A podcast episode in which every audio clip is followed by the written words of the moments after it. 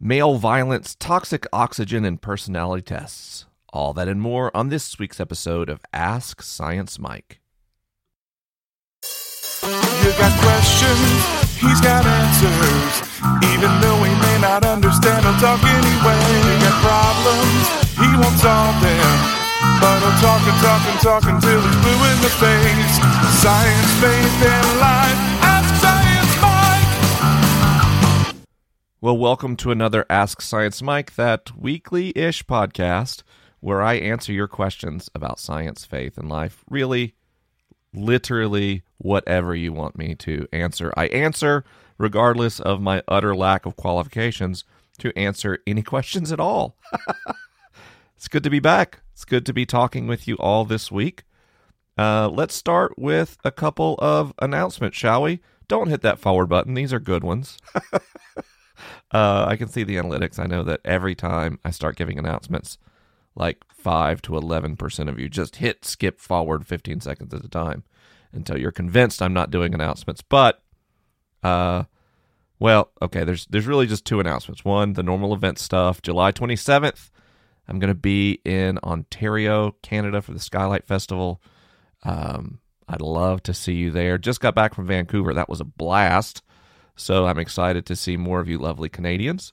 By the way, one of the most polite audiences I've ever uh, encountered uh, were my friends in Vancouver. And then oh, for you folks over in the UK, we're doing the Liturgist Gathering in London, October 5th and 6th, and tickets are on sale right now.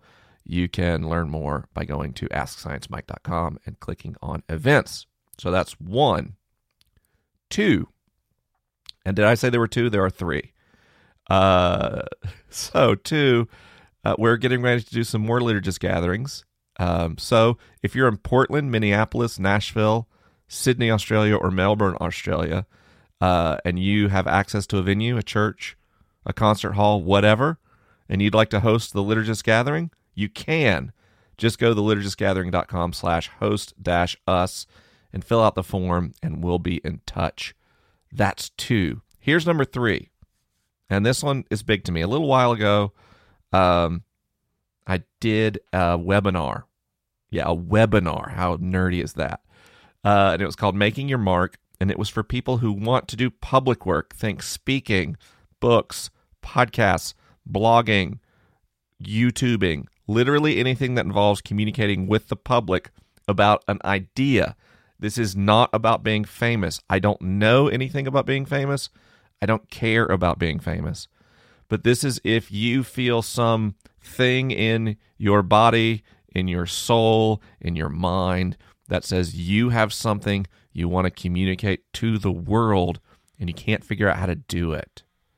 So maybe you can't get started. Maybe you've been trying this for a couple years and hadn't gotten anywhere. Maybe you already have a public platform, but you're broke and you can't make any money at it.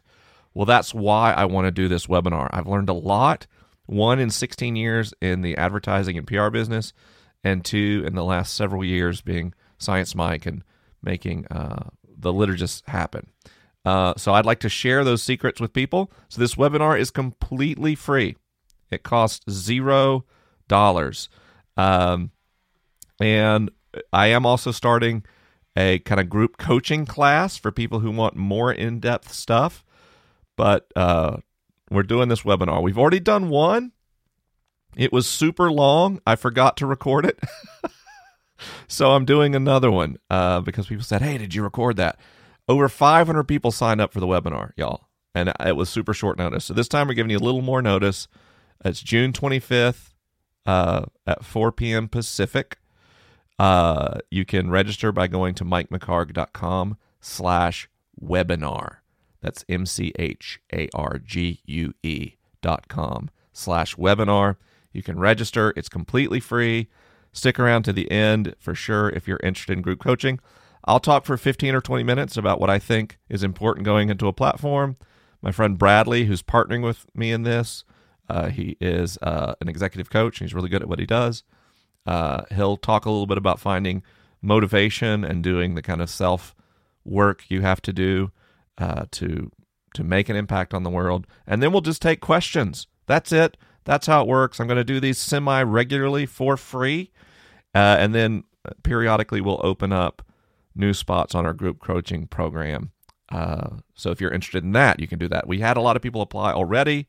Uh, we'll open up applications on this one. We won't be able to take everybody, but we'll take you know the people we can and work out the bugs, and then hopefully have something that's open to more people in the future.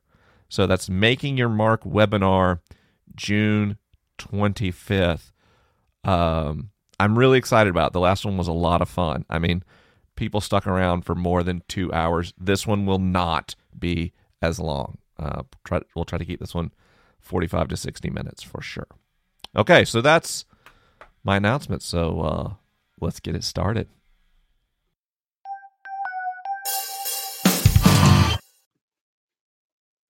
Hi, Mike. My name's May. We met once and I cried on you, but that's beside the point. My question is this What would happen to your body if the air you lived in consisted of 100% pure oxygen? Some context. I won't name any names, but I was once in a rather prolific program for young aspiring missionaries, and my class had a speaker who was teaching us about Adam and Eve in the literal Garden of Eden. He insisted that the reason everyone lived such long lives before the flood was that the atmosphere had a higher oxygen content. He asked the class what would happen if you breathed nothing but pure oxygen, and I confidently said, You'd die. But he said, Wrong! You'd live forever! My classmates gave me some pitying looks, but nobody backed me up, and I'm still a little salty about it, which is why I've come to you.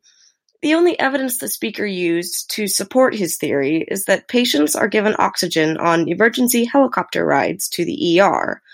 So, what would it actually have been like in this hypothetical oxygen garden? Would Adam and Eve be okay? What about the plant life? Thanks for your work. Much love.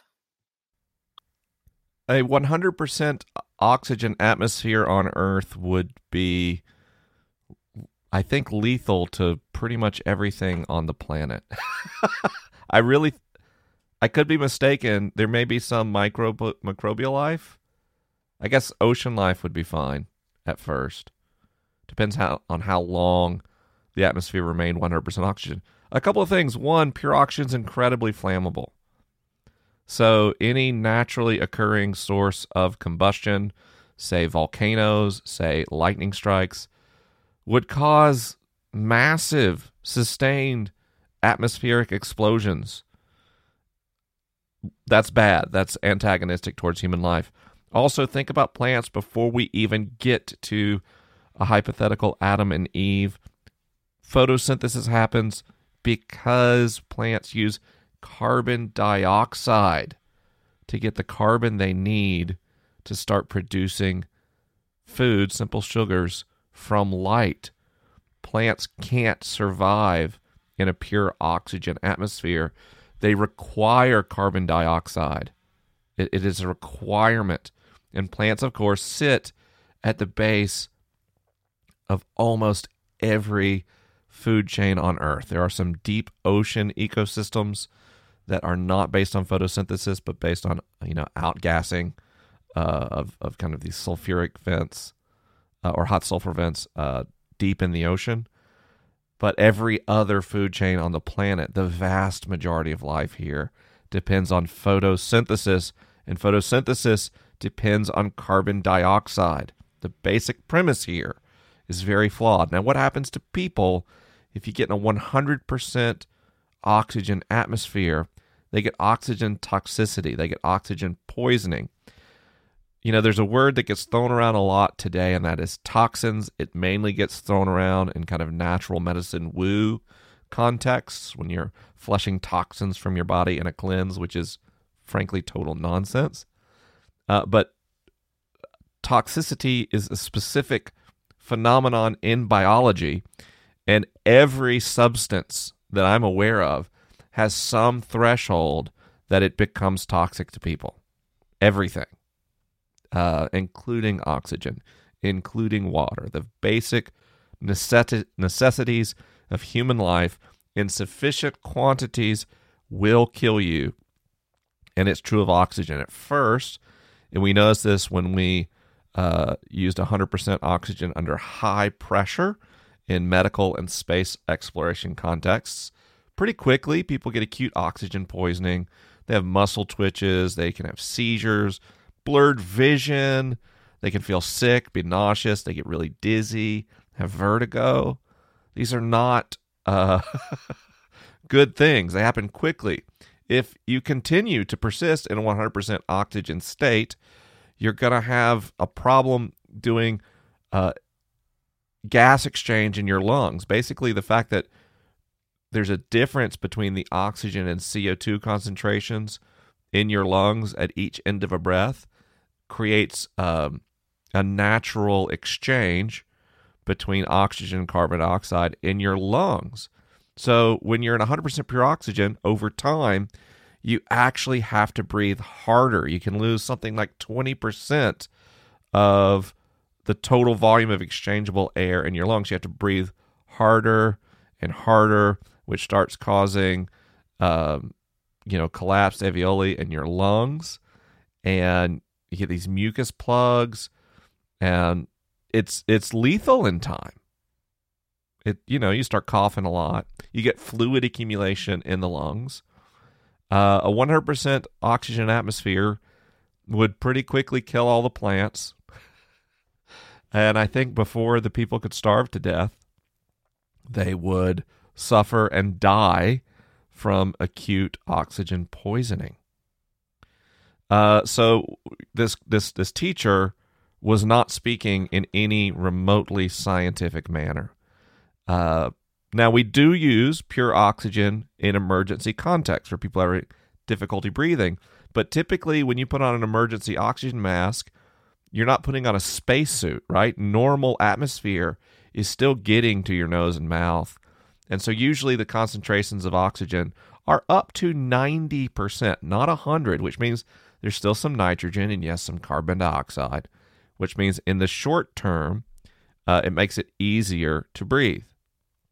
You'll notice in hospitals, uh, typically when people get oxygen, they have um, like a, a nasal apparatus that delivers oxygen into their nasal cavity, but they still breathe normal atmospheric air through their mouth. Uh, and that is to get people the assistance they need.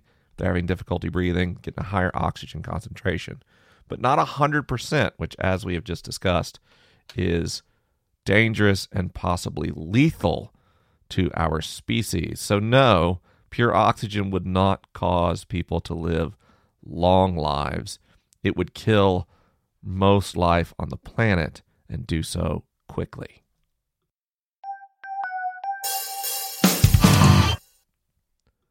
Our next question came in via email and it reads Hey, Science Mike, I love your show. It's so validating to hear your approach to life. Now, I know you are an Enneagram fan, 5 Wing 4 here, but I think you also know Myers Briggs. I have in the past found them both to be useful tools. I have always been an INTJ and have found it explains so much about myself and my personality, like why everyone keeps calling me blunt when I'm as diplomatic as I can be. But in the past few years, I have become very ill with fibromyalgia. I don't work anymore. I don't do much. Staying home, I've become more reflective and emotional. I've spent a lot of time working on my emotions while learning to process the grief and loss that comes with being disabled in your 30s. I've noticed that my personality seems to be changing pretty dramatically. Five years ago, I would have tested as an Enneagram 1. Now I'm a 5 wing 4. Five years ago, I was a solid INTJ, and now I cross just into INFJ. Five years ago, I was about as choleric as possible to be, and now I test as melancholy. All of those have changed for me at a core level, not just because of learned behaviors. Here are my questions Does research actually support any of these personality typing tools? Does it say anything to changes in personality over time? Is it really important to define oneself within specific types? Or is it mostly just about understanding the concepts and growing as a person? If it is important to know why, how does it really impact life? Well, thank you for your questions. There were a lot there at the end. um, you have stumbled upon the great truth of personality tests. They are almost all pseudoscientific garbage. That's that includes the Enneagram, that includes Myers Briggs, that includes pretty much every personality test I can recall, save one, which measures you for five uh, temperaments on a gradient. Um, and so it does accurately assess your personality scientifically, and the tests are the results are repeatable. It just doesn't tell you anything useful about how to live your life. so, uh, why are these tests so popular? Why, as a scientific person, do I actually like talking about the Enneagram? Do I talk about Myers Briggs? Because, friends, we are mysteries to ourselves. Our conscious awareness is such a small part of our life. So, not only does the world surprise and confuse and confound us, not only can friends and loved ones confuse and confound us, we can confuse and confound ourselves because we don't understand why we do things. We don't understand why we have different feelings in different moments. And so, what personality typing tools do, the reason they're so popular is they give people language to describe their experiences. They give people language to understand how they relate to other people. And in that context, they are helpful in the same way and with the same amount of scientific rigor that knowing which Hogwarts house you belong to is helpful. There's nothing scientific about the mythology of the sorting hat, and yet people find it helpful for navigating the world. It is exactly the same, in my opinion, with the Enneagram, with Myers Briggs, and with most personality tests. They're not based on research. When they have been researched, they have failed to meet the criteria that psychological diagnostic instruments need. The results are not repeatable. They ignore significant components of human psychology. Um, you know, for example, I was reading a piece in Psychology Today, and one thing psychologists are looking for when they're examining personality is whether you stay calm and collected under stress or pressure or not. And that's one of the most important predictors of individual and group patterns of thought, feeling, and action, according to this article. And that's ignored as a fundamental measure in Myers Briggs or the Enneagram. Now, certain types will kind of speak to how you respond under pressure, sure, but it's not a fundamental aspect of these things because they are not psychological instruments. Why does Myers Briggs continue to exist? Because so many people know the language. The Enneagram is exploding in popularity. And I think all that's fine. I think it's fine as long as you approach them the way you have. I used to be this thing, now I'm this thing. These labels help me navigate the world better today. What concerns me is when I hear people say, your Myers Briggs can't change. Well, according to the data, it does change. In fact, many people are basically unscorable. They can take the test five times in five minutes and get five different results. People say your Enneagram can't change. That is not a scientific claim. Absolutely no research supports that idea. People who say that are operating off of like personal anecdote, kind of a personalized wisdom. That's fine. They're just scientifically incorrect.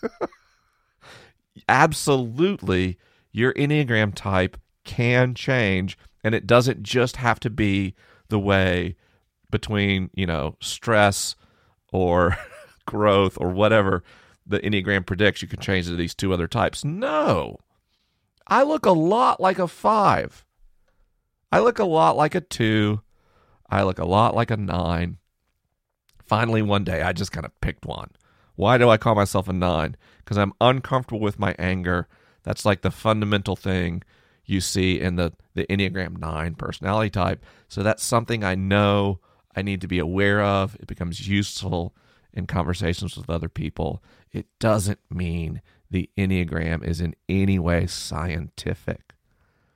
The skeptics in my audience, and there are many, go crazy every time I talk about the Enneagram. And I think it's because they're concerned that by talking about it, I'm lending scientific credence to the model. So let me be very clear. I don't find scientific credibility to the Enneagram, to Myers Briggs, or to basically any personality typing system that exists today. Literally one that I can't remember the name has had any success in peer review. Now, there have been studies that have shown when people in group settings, organizational settings, study the Enneagram, group dynamics improve in the organization. Why? Because the navigating myth is helpful regardless of its scientific validity.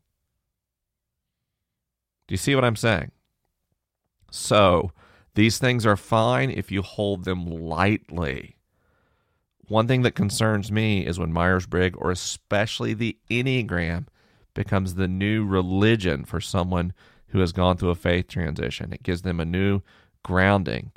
You should not put the same confidence in the Enneagram that you once put in God. You should not. And the Enneagram instructors I work with, the ones I talk to, if you think about Annie Dimond, who did uh, that course with us, you think about Ian Cron or Suzanne Stabile, the reason I like them so much is they understand and they communicate like what level the Enneagram's appropriate. Annie Dimond is a genius. She is an honest to God genius, and her ability to apply the Enneagram to help people grow personally and have better relationships is astounding and beautiful. She has invested deeply in understanding this map, this model, and she uses it to help people grow, to be more content, to be more satisfied, to accept themselves, and to accept other people. And in that context, I'm a huge fan of personality tests. We're a storytelling species. And I think the Enneagram, and yes, also Myers Briggs, can help us tell better stories. They're just not science.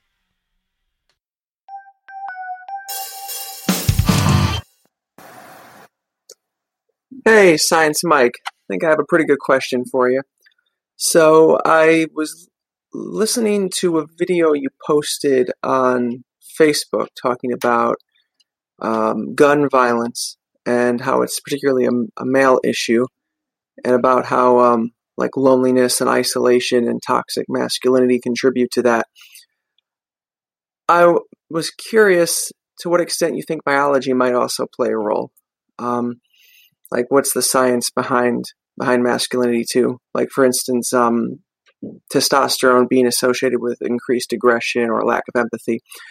Uh, I guess it's kind of the nature nurture question, but I was just curious to what extent you think men might just be uh, innately more aggressive, or if it's um, more social conditioning. Okay, I'd uh, be curious to hear what you have to say, um, and uh, thanks for the show. Well, let's start with something important. I don't think this question can be definitively answered today. um, let's see how let's how should we go about this?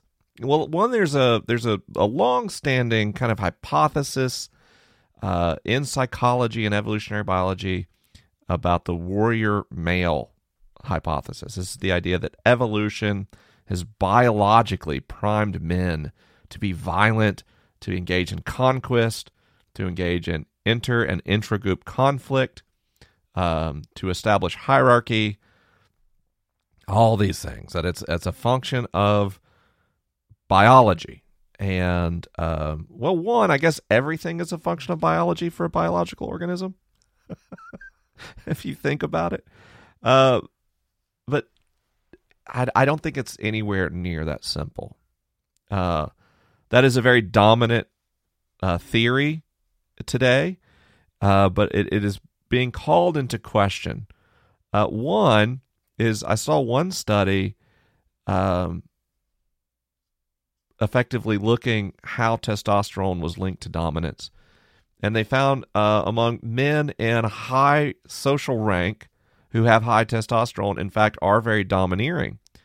But among men who are lower in a hierarchy, if they have high testosterone, they're actually more submissive and cooperative than lower ranking men who have lower testosterone. And this led these researchers to theorize that uh, what's going on is that testosterone doesn't create domination or violence, but an intense or heightened awareness of hierarchy, like almost a social awareness. Um, fascinating. So, this idea of the you know the warrior male hypothesis uh, is starting to really become questioned because when you look at a an anthropological or historical examination of the species, it's pretty widely accepted that in hunter gatherer societies, men don't dominate women nearly as much. Uh, because uh, while men may do a lot of hunting, they they very much depend on the food that women gather. There's a mutual need. There's a necessary cooperation to keep people alive. But when you get to agriculture and herding, kind of upper body strength, you think about large animals and plows and all this sorts of thing become very important. And then men become providers, and it creates an economic dependence for women. And once that happens, it can kind of unlock the worst uh, parts of male behavior, right? Because now women are in a position of dependency, of vulnerability, and it, it changes male behavior. Uh, and so I think when you look at that, kind of the birth of patriarchy with agriculture, uh, you start to understand that I, it's very possible. In fact, I might even say probable, but that that's an overreach scientifically. That uh, what's really going on is a self reinforcing social training, socialization. Um, and I just think more and more research is kind of opening that that up for us. Um, but violence is an incredibly complex issue to dive into. What we do know is that with proper social support, uh, and when when men are are taught that it's okay and safe to be emotionally open, and when men engage in deep friendships, they do become less violent. So whether we're naturally biologically more prone to violence or not, changing social conditions does in fact make men less violent. So I think there's an interesting discussion to have over time about how much biology pay, plays a role in male violence, but much more interesting to me is what research shows us makes men less violent. And that's that's emotional vulnerability, secure relationships, and economic security. There's a link between you know resource scarcity and male violence for sure. Um, you know, uh, uh, ninety percent of the world's homicides happen. Men commit them. Uh, men start all of the wars today. Uh, but when you look at where that's coming from, it's coming from isolation, and resource scarcity. And when we address those things, I don't think, I mean, an, I'm just one anecdote, but I don't think I'm any more violent than any woman. It doesn't mean that I'm not a man or masculine or, you know, biologically male, whatever that even means anymore. Um, it just means that I've been socialized to cooperate with other people and to enjoy that, to feel secure in relationships. And uh, I think that's the way forward for our entire species.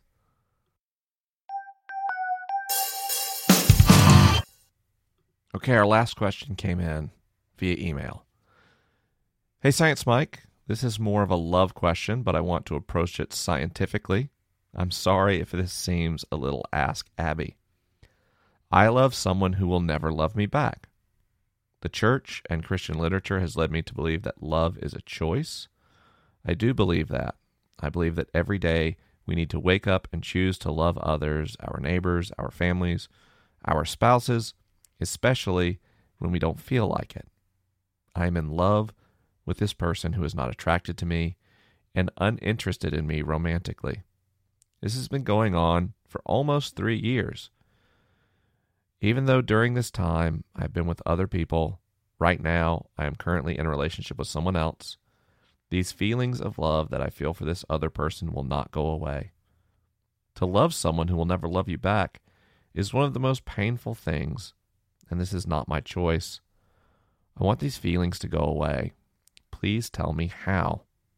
And please explain to me this whole love being a choice thing. Why would people choose to put themselves through this kind of pain? Well, first, thank you for writing me. And when we use the word love, we're describing an absolutely massive set of feelings and behaviors. I love pizza. I love my children. I love my wife. I love my friends. And each of these loves is very distinct from one another. They're very different. I love Westworld on HBO, right? It's a very different love than I have for pizza, which is a very different love than I have for my children, which is a very different love than I have for my wife. So there are kind of sensations, there are feelings of love that we have that seem often to be very unattached from our decision making process and our cognition. And then there are people we choose to invest in. And our feelings may come along or they may not.